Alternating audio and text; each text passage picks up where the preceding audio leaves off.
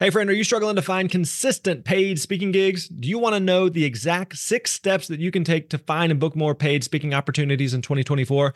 Well, we want to make that easy for you. We've created a new free resource with the help of Dan Irvin, one of our highly successful speakers on our team. Dan has booked over $100,000 in paid speaking gigs in the last few years, and his six step process is going to help you maximize your chances of getting booked and paid to speak in any industry. You're going to learn how to get started prospecting, master discovery calls calls and proposal emails and so much more. All you got to do is go to thespeakerlab.com slash steps and we're going to send you this 18 page guide straight to your inbox. Again, that is thespeakerlab.com slash steps and you're going to get that free guide. Hey, thanks for listening. You're awesome.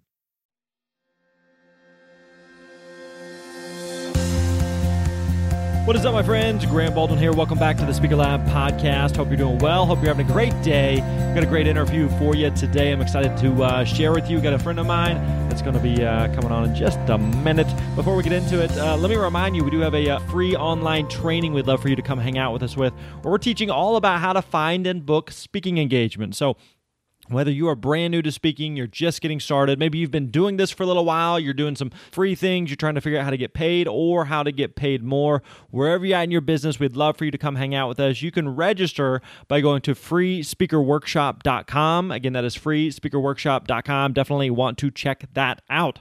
All right, today we're talking with my friend Amy Port. Amy, you may recognize the last name, is married to Michael Port. We actually had Michael way back when, episode seven. We had a really fun kind of joint interview almost where he interviewed me, I interviewed him. We had it on each other's podcast. So that was a lot of fun. Again, that's all the way back in episode seven. Definitely one of the more popular episodes. Definitely check that one out. So today I'm talking with Michael's wife, Amy, and Amy and Michael teach a training called Heroic Public Speaking. And they really talk about the art of speaking and the presentation and, and the delivery of speaking. And so that's really what we're going to be spending some time talking about today. Amy really, really knows her stuff when it comes to this really knows the performance side of speaking. And so if you have the best content on the planet, but you are lame and dull and boring and unengaging and uninteresting, it's going to be hard to build a business that way. So Amy definitely brings the performance side of the conversation to this today. So let's get into it, my friends. Here's my conversation, my chit chat,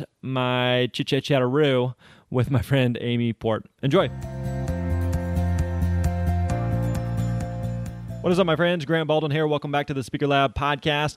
Today we are joined by my friend Amy Port, who is a uh, just an all-around cool gal, amazing speaker, performer, and just she's got some serious wisdom. So buckle up, my friends. You're in for a treat today. Miss Amy, how are you today?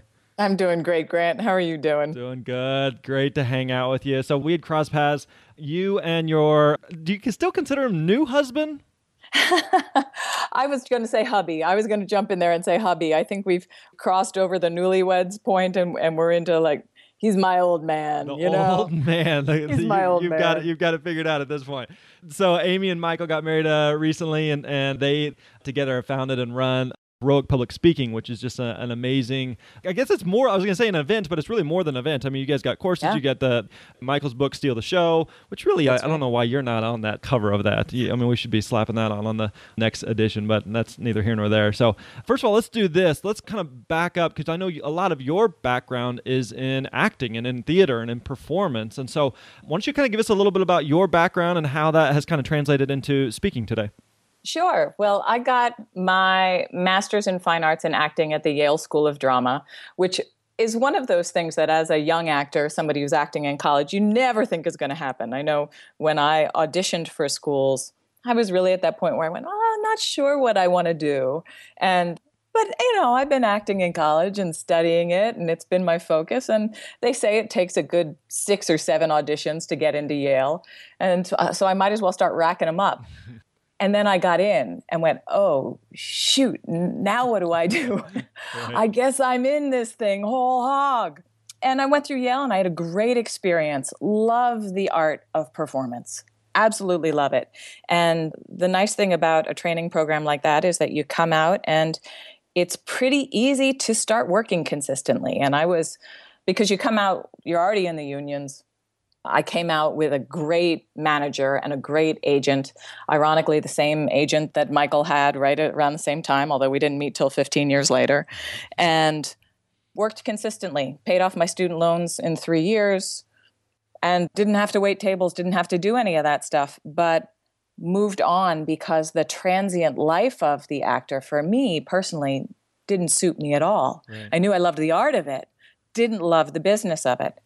And now here I am 15 years later or so, bringing all of those skills of performance and from the acting world to non actors. Right. And often one of the questions that we get from people is, well, you know, I, I don't want to be an actor. I'm not an actor. Yeah. I want to speak. And what Michael and I are working together through heroic public speaking to teach people is it's all about performance. We do take on roles as speakers, whether we're taking on the role of an educator or sometimes a bit of a comedian or of a friend. There are different kinds of roles that we step into as soon as we step on stage. Hopefully, they're all elements of ourselves so they feel authentic. But certainly, we emphasize aspects of our personality when we perform and we downplay others.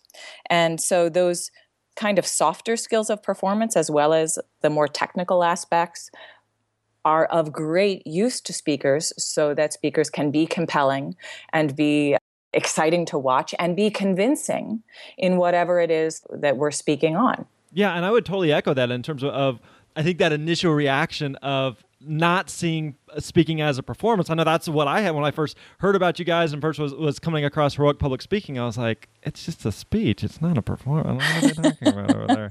Because I've always like, as someone who has done a lot of presentations, I just viewed it as a, a talk, and you got up and delivered it. And the more I've kind of you know paid attention to what you guys are doing and what you're talking about, I, I totally get what you're saying. But why like how did you make that connection? Since you're coming from more of the background of the theater world michael's coming from more of the speech world and the uh, also mm-hmm. i guess a bit of a performance world. How did you kind of arrive at the conclusion that the speech isn't just a speech that it is a performance and should be viewed as such? Well part of it is just from watching people speak. Yeah. Because i have that eye that kind of director's eye that watches and starts to take apart okay, what makes one person compelling? What makes one person captivating and another person not? Because certainly, most of us, I would assume a lot of your listeners, have seen people perform on stage, meaning speak, have mm-hmm. seen people deliver a talk, deliver a presentation on stage. And may start to notice, wow, I listen to every word that person says, mm-hmm. or I'm scrambling to take notes, or I'm tuning out wondering when I can go get my turkey sandwich. Right, right. And so, what is that difference? What makes a speaker great versus good? At what it comes down to is that it's not just about the content. Mm-hmm. The content can be the most fascinating content and useful to us, but if it's delivered in a way where the person is talking like this right. and they're walking back and forth on the stage, we don't hear it. Right. We don't receive the content. We don't digest the content if it isn't delivered in a way that speaks to us and that resonates with us. So that's part of it. I have a two part answer here. And that's part of it is just from watching and seeing, oh, that person doesn't hold my attention, even though the topic is of interest to me, versus, wow, I had no idea I was interested in that material, but listening to that person made me interested. Kind of like, well, you have kids, I have kids. Yeah. We see all the time that the right teacher makes a world of difference. Right. The right teacher. And often the subject matter doesn't matter as much as is it the right person teaching it to our kids? It's the same thing for adults is the voice that's speaking to us, is the person we're seeing on stage creating an experience for us that takes us as an audience on a journey so that we are in a different place at the end than where we started. Yeah. The second part of it is from watching Michael Port. he your voice changed a little bit there. Calm down. it's Michael Port. It's a family show. Keep it, keep it together. You're hysterical. Yeah, I guess we are still newlyweds in that way. But the way I have seen him coach people, and people say, oh my gosh, it's like magic. It's like seeing magic happen on stage. It's like watching art being made when he and I coach people. And it is from that theater background, it is from that acting background. It's commonplace to us because people who are trained in theater are used to a director coming to them and saying, try this slight change here. Make eye contact there. Cross downstage left when you say blah, blah, blah. Yeah. And it changes the audience's experience when a performance is well sculpted, not just the getting up there, winging it, talking about what we're comfortable talking about, knowing our material well, and then going, oh, we're just, we're going to talk today about whatever it is. Right, right, right. And seeing that right away tapped in for me to the knowledge of, oh, I know how to do that because I have been there. And then Michael was able to give me the skills of keynoting. Right. That was that bridge between the world of performance acting and the world of keynoting and public speaking. So if I'm a speaker listening to this and I'm going like, okay, I, I get what she's saying, I'm buying it, but how do I begin to make almost that mental shift of viewing it as I'm not just getting up there, taking the mic, and just giving my standard keynote or my standard presentation, but I, am viewing this more as a performance. Like, what are some of those things that we can start to tweak to just almost make that mindset, that mental shift? Mm. Well, the first thing I would say is look at your content and make sure it is well structured. The difference between coming across as a well educated amateur and coming across as an expert is how well your content is structured. Is there a protocol that you're teaching? Is there a system that you're teaching? Are you clear in your mind when you are shifting from that curriculum into a story or an anecdote that serves as an example? Is the story well structured? Looking at your content in those ways is the first step. The second is rehearse. And, you know, Grant, it's so interesting rehearsing is like balancing your checkbook. It's one of those things that we aren't taught at a young age, and we should. Right. We right, should yeah. be. Yeah, that's a great illustration. You know, we aren't taught about finance as kids, or even maybe in college, and all of a sudden we're out in the world and we're adults, and we see young people getting in trouble. Mm-hmm. Rehearsal for a lot of people is well, I'm going to build my slide deck, mm-hmm. and then I'll use those as my cue cards and I'll speak from those. Mm. Rehearsal sometimes is, well, when I'm on the plane or in my hotel room, I'll kind of half mutter it to myself and I'll pace back and forth and I'll think through it. But rehearsal is actually an extended process. Musicians can think about this. You'd never go out and play a piece of Bach or or Tchaikovsky without rehearsing it. right, right. You know? And in the same way, if this is a piece that we will deliver again and again, that becomes our signature talk, if we're looking to become a speaker or a keynoter of that level, then doesn't it deserve and don't the audiences deserve the same amount of attention that you would put into learning that piano sonata or writing a book? Right. Right. And so it's a testament of our commitment to our audiences, and it is in service of them that we learn how to rehearse. And at Heroic Public Speaking, we take people through a seven step rehearsal protocol that teaches us, teaches the speaker how to prepare in such a way so that you can nail it and get the standing ovation every single time. Right. So you mentioned the content and the rehearsal piece. Well, actually, tell you what, we're going to come back to the delivery piece itself and actually sure. getting on stage. But let's talk about the content. Let's dig into that because that's where I think some people who are listening to this, some people have their talk. It's a talk that they've done many times before, or it's a talk that I'm just I've given a time or two, or I'm, I'm staring at a blank screen with no idea what where to begin. I have no idea what I want to talk. I know I want to speak. I've done it a couple times, but I have no idea what could be the, the kind of that key message that I give. So, how do we start to figure out what that content should be? Like, what makes a good talk in terms of that content side? Sure. Well, the first thing to start with is what's your big idea? What's your big idea? What are you talking on and why does it matter? Yeah. And so sometimes presentations are given to increase visibility in the marketplace or for sales. Some people simply have an idea or a message that they want to share or spread or a way to express their voice in the world. Regardless of what kind of presentation it is, there needs to be an idea to hang your hat on. Mm-hmm. And when I say a big idea, it doesn't have to be new. It doesn't have to be, what's my idea that no one in the world has ever thought of before? Right. no, it's, but what is the big idea that matters to you? And then, secondly, what is the promise you're making to the audience? What are you telling them? If you adopt my big idea, then here's what will change for you. Do you have an example here's, that comes to mind? Sure. So, one of the examples that we often use because it's well known, so it's a shared context, is Martin Luther King Jr.'s I Have a Dream speech. Yeah. So, his idea that all men and women are created equal was not new. It was not new, but it also wasn't realized, it wasn't actualized. Mm-hmm. I still don't think it's realized and actualized. Right. But it's from the Constitution, mm. right? It's not a new idea.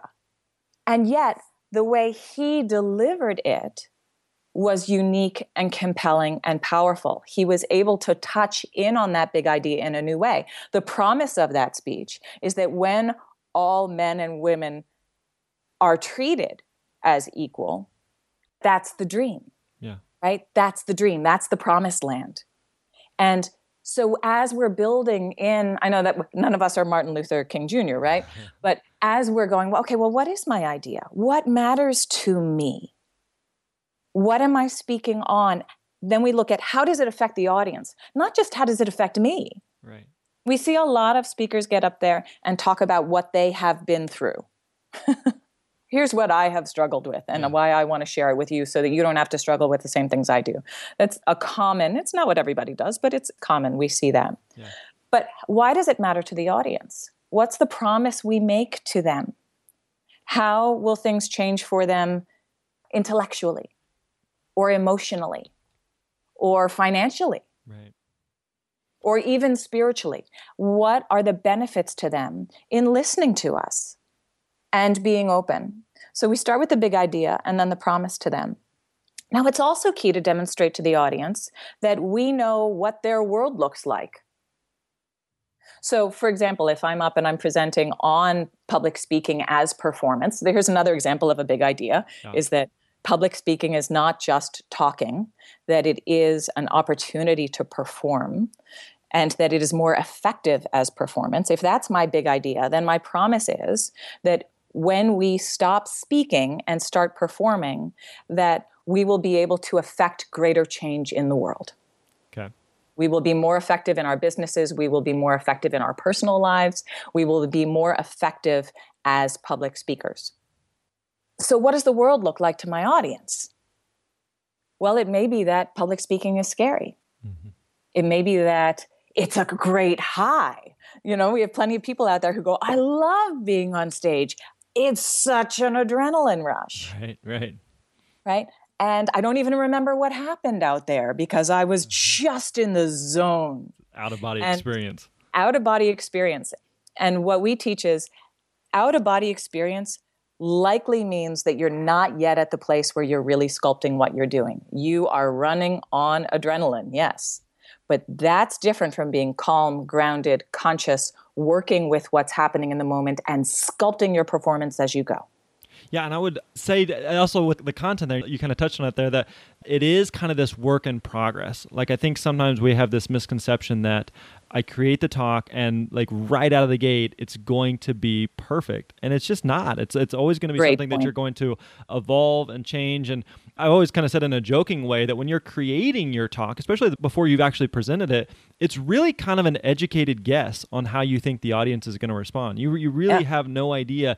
You think that story is funny or you think that line is sad or you think it's going to elicit some type of certain reaction, but the fact is is that you just don't know until you actually get in front of people. And each time you present that that material or that talk or that content, you're able to read the audience and make those tweaks and those adjustments. And so speakers like Michael or whoever who have given, you know, hundreds and hundreds and hundreds of mm-hmm. presentations, mm-hmm. even though they may tell a lot of the same stories or give a lot of the same material it's always being tweaked and refined behind the scenes because it is kind of this always this work in progress Grant, I completely agree. And that's part of why it's important that we aren't so high off the adrenaline that we don't right. know what happened. Right, right. Right. And it's another, what you just touched on, it's beautiful because one of the things we encourage is that you get up in front of test audiences, it's part of the rehearsal process, sooner rather than later. That you get in front of people to try out a story, try out a section, bring in whether it's a coach or it's a peer of yours or a colleague or a family member to say, hey, I'm going to ask you for really specific feedback. And it's part of what we train people how to do how to ask for helpful feedback and how to say no to feedback that perhaps will not be helpful. Right. But to say, I'm just trying to get a sense of it. This story is too long, too short, perfect. Does it have the right details in it? Does it make sense? Do you connect with it? Right. And then perform the story for them.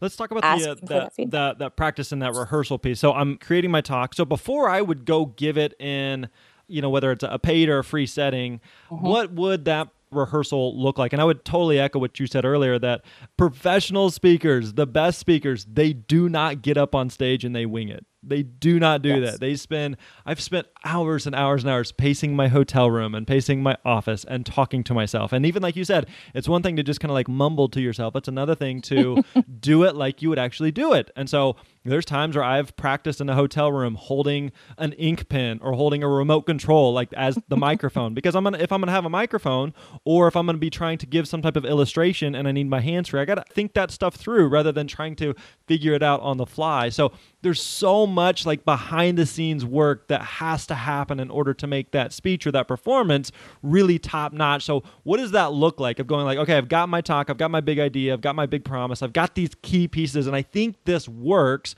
but I want to make sure that when I get up on stage that I feel confident, that I feel prepared, and I'm not just shooting from the hip. So, what does that rehearsal or practicing uh, piece look like?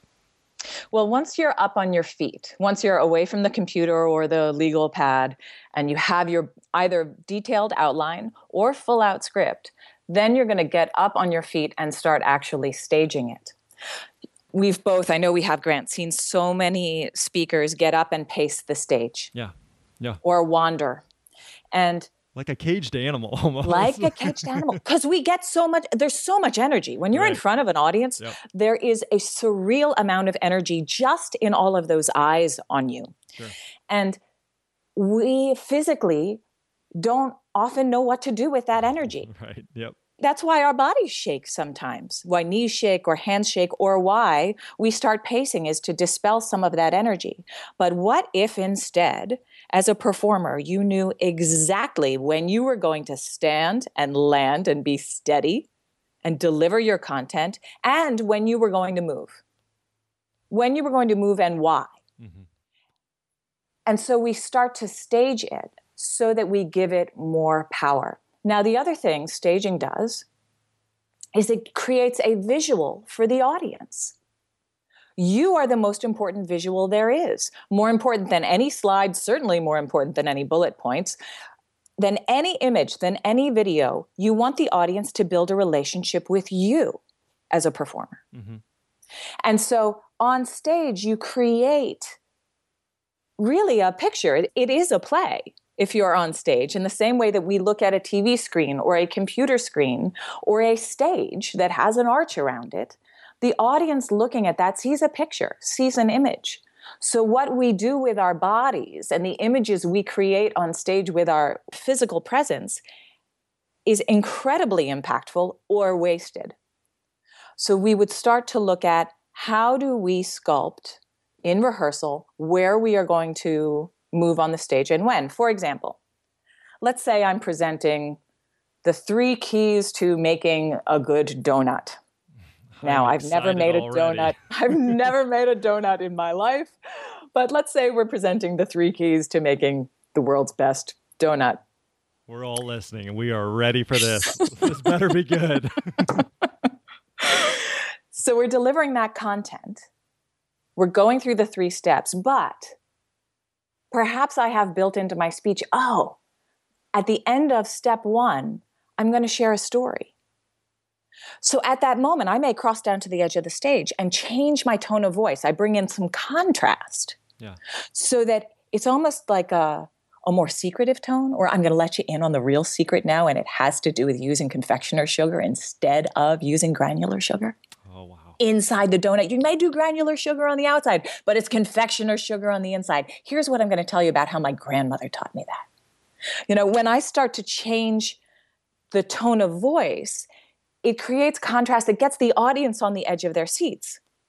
Whereas if I'm standing in one place the whole time and I don't change my tone and I don't change where I'm placed on stage, then I run the risk of losing the audience. Does that make sense? Yeah. How do you find the balance though in both in terms of your movements and just your words, how do you find the balance between feeling scripted versus feeling like fully present? You know, because there's some mm-hmm. speakers that you can watch and you're just like, you are so deep in your own head that like if anything like if anything happens like the slide gets thrown off or something happens in the room like you can just tell they're gone like what where was i what was i talking they're just gone sure. because they're in this script they're in this sure. mode versus like being fully present in the room so that whatever happens you can roll with that you can address that you can make a joke out of that so how do you kind of find that balance there between being like rehearsed but not over rehearsed yeah, so it's it's so interesting because this is a question that we hear a lot.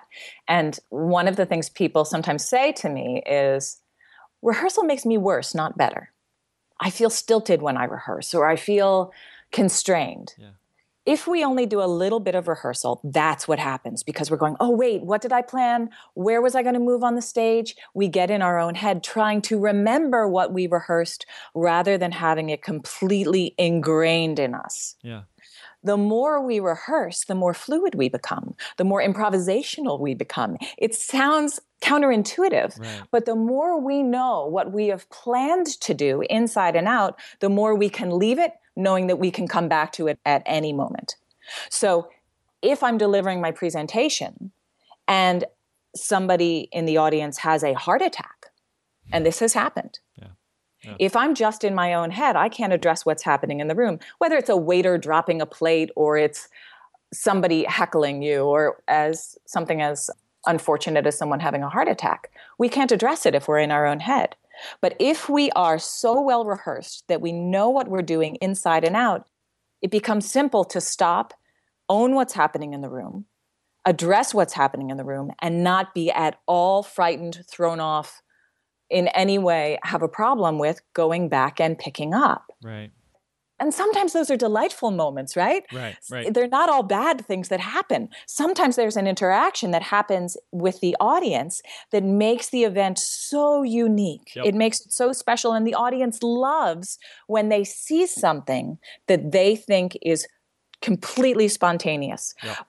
The irony is that that's what rehearsal gives you is the ability to be spontaneous while you know exactly what is going on. I would a thousand percent agree with that. That I, as a speaker, one of my favorite things is those raw, real moments that the audience knows. Like, it's one of those like you had to be there, right? That mm-hmm. that one experience that wouldn't be funny in any other context, but here together in this setting in this room, that was awesome. Whatever that yeah. moment was. The other thing I would echo there that you kind of touched on is that when you feel practice, when you feel rehearse, a lot of times speakers may need to make some of those adjustments on the fly as they're on stage. So there are times where that you were hired to go speak for 60 minutes and you've prepared 60 minutes and right before you're going on they're like hey we got to cut it down to 45 minutes. Or can you go a little bit longer? So rather than you panicking go i have my script i have to stick to my script uh, you go no no i can i know some of those things that i can trim. I know some of those things that i can add or some of those things i can adjust. In the same way that as a speaker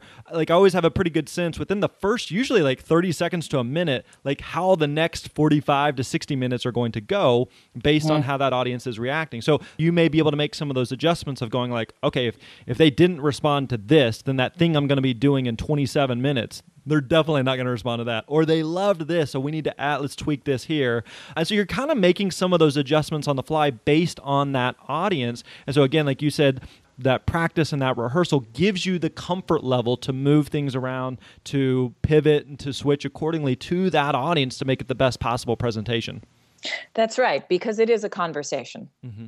And that's sometimes what beginning public speakers don't understand. They're like, oh, it's a monologue. No, it's not. Right. It's a conversation between you and the audience. Their part just happens to be silent most of the time. Right. Right. And so we're responding to what we see on their faces. We're responding to what the energy of the audience feels like. And when we are well prepared, we're responding to what we anticipate their thought process might be. Mm-hmm. So that we've already gone through okay, so what are the potential arguments the audience or resistance points the audience might have to what I'm saying. Yeah. You know their thoughts ahead of time. You know what your frequently asked questions are. And you build into your speech an addressing of those issues.